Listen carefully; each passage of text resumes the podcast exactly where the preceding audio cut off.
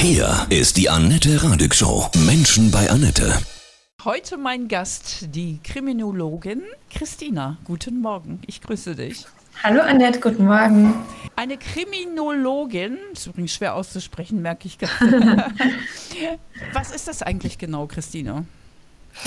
Als Kriminologin beschäftige ich mich auf einer wissenschaftlichen Ebene damit, warum Menschen zu Verbrechern werden. Und wir gucken uns das aus verschiedenen Disziplinen an und versuchen da eben Antworten drauf zu finden. Mhm. Das heißt, du bist Dozentin und lehrst an der Uni oder? Mhm, genau, mittlerweile ja. Man kann mit dem Job auch in ganz vielen anderen Bereichen arbeiten, weil Kriminalität einfach in vielen Bereichen und äh, ja auch im, in der Wirtschaft und so weiter vorkommt. Äh, man könnte das Wissen also auch dort einsetzen, aber ich bin jetzt aktuell in der Lehre tätig. Mhm. Das ist sowas ähnliches, auch ein bisschen wie eine Profilerin. Ja, das ist ein bekanntes ja. äh, Missverständnis, das ich immer habe. Ah. Es gibt in Deutschland sowas ähnliches wie Profiler, die nennen sich operative Fallanalyse und das ist so ein Team pro Bundesland, das da wirklich absolute Spezialisten und Spezialistinnen sind und das kann man nicht ebenso mal werden. Mhm. Und so wie im Fernsehen läuft es auch leider nicht, ähm, vor allem nicht so einfach und unkompliziert. Genau, aber wir beschäftigen uns ähm, auf, oder wir versuchen uns das neurobiologisch zu erklären, warum jemand zum Verbrecher wird, aus einer soziologischen, aus einer politikwissenschaftlichen Perspektive und so weiter, das Phänomen Kriminalität einfach zu verstehen. Und der Unterschied äh, zwischen uns und der Kriminalistik oder Polizisten und der Arbeit ist, dass wir einfach ähm, auf einer wissenschaftlichen Ebene bleiben, auf der theoretischen Ebene versuchen, das zu verstehen, während bei der Polizei ja versucht wird, Verbrechen aufzuklären. Und das machen wir aktiv nicht. Es gibt ja bestimmt zig Gründe, warum Menschen zu Verbrechern werden. Kannst du eine kleine Auswahl treffen? Ich finde das sehr interessant. Das Spannende ist tatsächlich, wir denken ja immer, das ist irgendwie eine psychologische Erklärung dahinter, mhm. ähm, aber es sind eben so, so viele mehr Ebenen, die wir uns angucken können und auch angucken müssen, auf der individuellen, auf der gesellschaftlichen Ebene und so weiter und so fort. Und ja, das macht den Bereich auch so spannend für mich. Also du meinst, es ist nicht nur Psychologie, schlechte Kindheit gehabt und dann auf die falsche Bahn, sondern es spielt auch Biochemie eine Rolle, zum Beispiel. Genau, kann eine Rolle spielen. Also entweder jetzt, wenn wir uns angucken, wie die Person generell veranlagt ist, aber auch zum Beispiel unter ähm, Einfluss von bestimmten Substanzen, auch weil natürlich das auch dann äh, zu Aggressionen führen kann, das sehr oft dann mit Kriminalität verbunden ist und so weiter und so fort. Also es gibt viele, viele Einflussfaktoren. Gibt es mehr Männer, die Verbrecher sind? Ja, definitiv. Ja. Also der Großteil der Straftaten wird durch Männer begangen. Ist sicherlich auch da gibt es unterschiedliche Gründe, warum das so ist. Und ähm, sicherlich guckt man bei Frauen auch bei vielen Sachen mal drüber weg oder bestraft es nicht so hart, weil wir einfach nicht denken, dass Frauen so wirklich gefährlich sein können oder das ein bisschen drüber wegsehen, aber trotzdem wird der Großteil der Taten von Männern verübt. Warum ist das so? Ja, vermutlich auch wieder eine Kombination an vielen Dingen, ob es jetzt irgendwie äh, erhöhtes Aggressionspotenzial ist oder einfach auch ganz stark, wie Menschen sozialisiert werden. Bei Männern ist körperliche Gewalt viel mehr im normalen Spektrum der Verhaltensweisen sozusagen schon ansozialisiert, ähm, dass man Konflikte so löst, dass man generell äh, gewalttätiger unterwegs ist als jetzt unter Frauen beispielsweise. Ähm, und das sind so Gründe, die da auch mit reinspielen. Mhm. Wie bist du zur Kriminologin geworden? Hast du früher immer viel Krimis geguckt, Tatort und so und hat dich das fasziniert? Dachtest, da möchtest du mehr hinter die Kulisse schauen?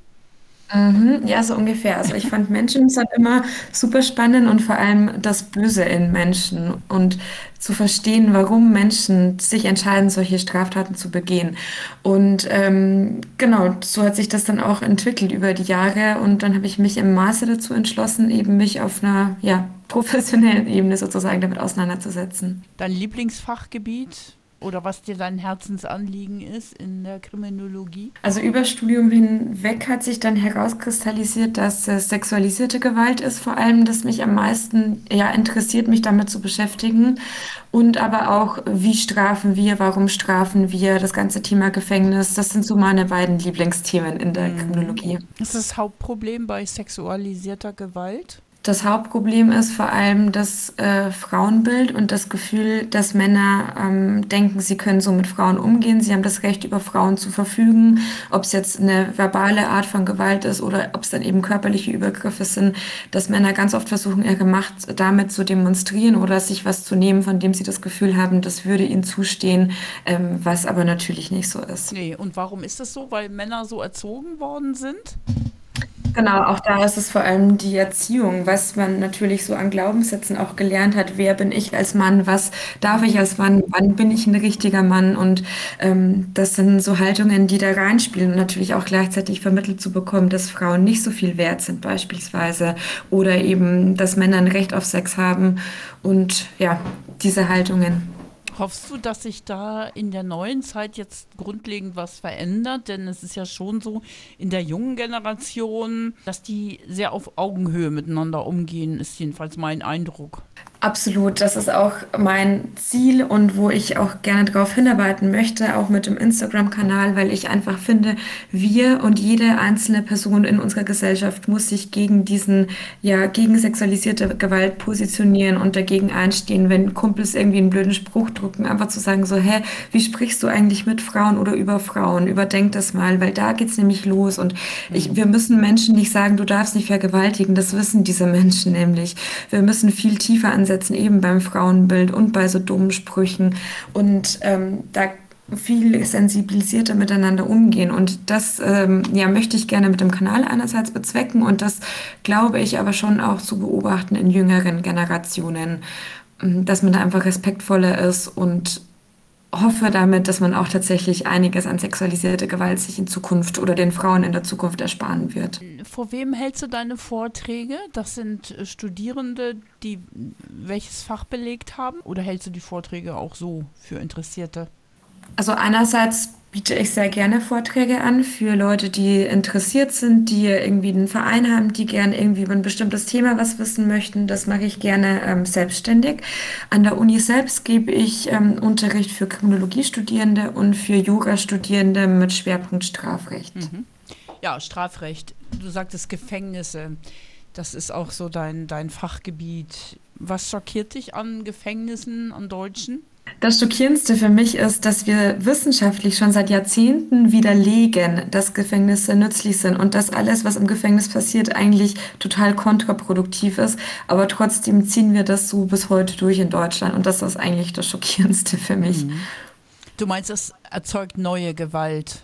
Und neue Verbrechen, wenn man dort lange drin ist? Das ist ein Aspekt oder das kann ein Aspekt sein, dass man da drin natürlich noch irgendwie mehr dazu lernt, sich noch mehr radikalisiert, sei es jetzt in irgendwelchen ideologischen Haltungen oder gegen das System. Hm. Ähm, was aber natürlich auch das Problem ist, im Gefängnis sitzen ganz, ganz viele Menschen, die kriminell sind, nicht weil sie das Böse per se sind, so wie wir uns äh, Menschen in Gefängnissen vorstellen, sondern weil sie einfach ganz, ganz viele Probleme im Leben haben. Und dann reißen wir Menschen Menschen durch Gefängnisaufenthalte aus ihrem Leben raus, beheben die Probleme in der Haft aber auch nicht, ob es jetzt eine Schuld ist, ob es eine Suchtproblematik ist oder ähnliches. Und dann nach ein paar Monaten oder nach ein, zwei Jahren geben wir diese Leute zurück in die Gesellschaft, ohne irgendwas an den Wurzeln, an den Ursachen des Problems, warum die kriminell sind, mhm. ähm, geändert zu haben. Und zusätzlich haben die jetzt noch eine Lücke im Lebenslauf, haben vielleicht noch, noch mehr Schulden, weil sie die Wohnung über den Zeitraum bezahlen mussten und so weiter und so fort. Und wir verschlimmern einfach die Problemlage für diese Menschen ganz deutlich. Es findet viel zu wenig Resozialisierung statt, die wir uns ja so groß auf die Fahnen schreiben. Ja, das ist so ein Teufelskreislauf. Ja, so wie es aktuell läuft, leider schon. Mhm. Und dabei denke ich trotzdem, haben ja die meisten Menschen dafür kein Verständnis. Sagen irgendwie, der hat das und das gemacht, also gehört er weggesperrt. Das ist ja der richtige Begriff, weggesperrt, Tür zu, fertig, nicht mehr kümmern, oder? Ich meine, genau. da muss sich auch von der Haltung das, was ändern. Da muss sich absolut was von der Haltung ändern, weil der Grund, warum wir dieses System bis heute durchziehen, ist, dass das dass kein Politiker Wahlkampf damit macht, indem er sagt, wir müssen jetzt Gefängnisse lockern, wir brauchen andere Strafen. Und die Hälfte der Leute, die im Gefängnis sitzen, müssen da gar nicht hin. Damit macht man keinen Wahlkampf und deswegen mhm. muss sich in der Bevölkerung die Haltung ändern, damit eben dann auch in der Politik das ankommt, dass die Bevölkerung ähm, das gerne hätte und erst dann wird das auch tatsächlich umgesetzt, was in der Wissenschaft, wie gesagt, schon seit Jahrzehnten ähm, ja, erforscht und herausgefunden wurde. Mhm. Also wir müssen uns drehen in Richtung mehr Mitgefühl, äh, Verständnis und wir müssen ja, wir müssen als Gesellschaft einfach verstehen, dass wenn wir die Ursachen der Kriminalität nicht bekämpfen, dass die dann natürlich auch nicht behoben mhm. ist. Wir, äh, Gefängnis ist eine reine Symptombehandlung, aber wir helfen den Menschen nicht und damit meine ich nicht, wir müssen denen jetzt irgendwie das beste Leben bescheren, aber wir müssen die Gründe der Kriminalität beseitigen, denn ansonsten wird es immer so weitergehen. Wie würdest du das machen? Würdest du die Menschen therapieren? Da geht es in ganz verschiedene Richtungen. Einerseits äh, gibt es viele Leute, die zum Beispiel im Gefängnis sind, weil sie eine Ersatzfreiheitsstrafe absitzen. Das heißt, es sind Menschen, die zum Beispiel mehrere Tickets vom Schwarzfahren ähm, nicht bezahlen konnten, die Geldstrafe nicht bezahlen konnten und dann jetzt die Zeit in Haft absitzen. Das sind natürlich Menschen, die ganz andere Hilfe brauchen und die so ein Gefängnisaufenthalt nochmal viel mehr aus ihrem Leben rausreißen wird und da überhaupt keine Besserung natürlich bringt. Dann gibt es ganz viele Menschen mit Suchtproblematiken, die im Gefängnis nicht ausreichend behandelt werden oder gar nicht behandelt werden, weil nicht genügend Ressourcen da sind, weil dann teilweise die Strafen auch irgendwie zu kurz sind, um tatsächlich ähm, eine Besserung bewirken zu können. Jetzt nicht nur bei der Suchtproblematik, sondern auch bei generell Persönlichkeitsänderungen, äh, therapeutischen Maßnahmen. Also das sind einerseits zu wenig Ressourcen da und ähm, das ganze System ist ganz, ganz falsch und ganz, ganz schlimm aufgebaut und wir helfen und resozialisieren da im Endeffekt keine Menschen. Oder auch wenn wir uns vorstellen, die Leute im Gefängnis arbeiten und wir denken, das ist Resozialisierung, aber für einen Lohn und der Stundenlohn ist auch 2022 noch so bei ungefähr 1,50 Euro, lernt man nicht, dass es sich lohnt zu arbeiten. Also das ist ja auch eine komplett ähm, falsche Message, die da irgendwie mitgesendet wird. Also das sind ganz viele Stellschrauben, an denen man ansetzen könnte. Auch viel mehr offener Verzug, viel mehr andere Strafprogramme, die der Gesellschaft tatsächlich auch was zurückgeben. Nicht nur immer dieses blinde Wegsperren und hoffen, dass sich dann innerhalb von zwei Monaten oder zwei Jahren oder 20 Jahren von selbst plötzlich irgendwas bessert. Denn so läuft es einfach nicht. Hast du denn eine Gesamtlösung, eine Gesamtidee, wie wir ja generell als Gesellschaft diese Probleme besser bewältigen können? Ich würde mich einfach freuen, wenn wir in der Gesellschaft uns in der Verantwortung sehen und das nicht auf die Politik abschieben und sagen, die müssen das regeln mit den Strafen und mit den Gefängnissen und die müssen was gegen sexualisierte Gewalt tun. Natürlich hat auch die Politik ihren Teil zu tun, aber wir als Gesellschaft haben so einen großen Spielraum, da was dagegen zu tun. Und sexualisierte Gewalt beispielsweise findet in unserem Umfeld statt. Wenn wir diese Fälle nicht melden, wenn wir Menschen nicht helfen, wenn wir keine Präventionsprojekte in unsere Schulen bringen, das kann die Politik, die hat das nicht alles im Blick. Wir haben da wirklich eine große individuelle Verantwortung auch und einen großen Wirkungskreis. Und ich würde mir einfach wünschen, dass Menschen das sehen und auch aktiv werden. Ja, ich glaube wirklich, ein Schlüssel ist gleich auch früh in der Schule damit anzufangen. Ne? Auch das genau, also von Anfang an, wenn wir Kindern Werte mitgeben und denen sagen, jeder Mensch, wirklich absolut jeder Mensch ist zu respektieren und jeder Mensch ist gleich viel wert, dann äh, bekämpfen wir nicht nur sexualisierte Gewalt, sondern nehmen auch ganz, ganz vielen Hassideologien die Grundlage die ja eben davon sprechen, dass eine bestimmte Gruppe an Menschen minderwertig ist oder ähnliches. Mhm.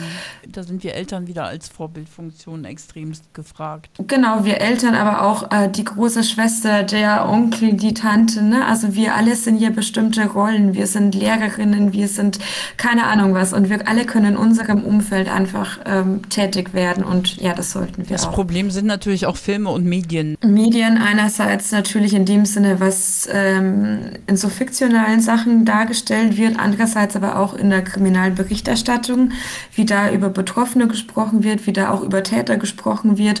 Und ich glaube, deswegen haben viele Menschen auch so einen ganz verzerrten Blick auf Kriminalität, weil das, was in den Medien passiert mhm. und dargestellt wird, ist ganz, ganz weit entfernt von dem, was die tägliche Kriminalität und das tägliche Ausmaß an Kriminalität tatsächlich ist. Mhm. Und die Welt ist halb so schlimm, wie das in den Medien dargestellt wird. Und die Menschen im Gefängnis sind halb so schlimm, wie, wie in den Medien immer dargestellt wird. Das ist ein positiver Abschluss, finde ich gut. Ja. ich danke dir sehr von Herzen. Sehr ja, inspirierende, inspirierende Einblicke in ja, das Leben einer Kriminologin. Das freut mich. Christina. Dankeschön.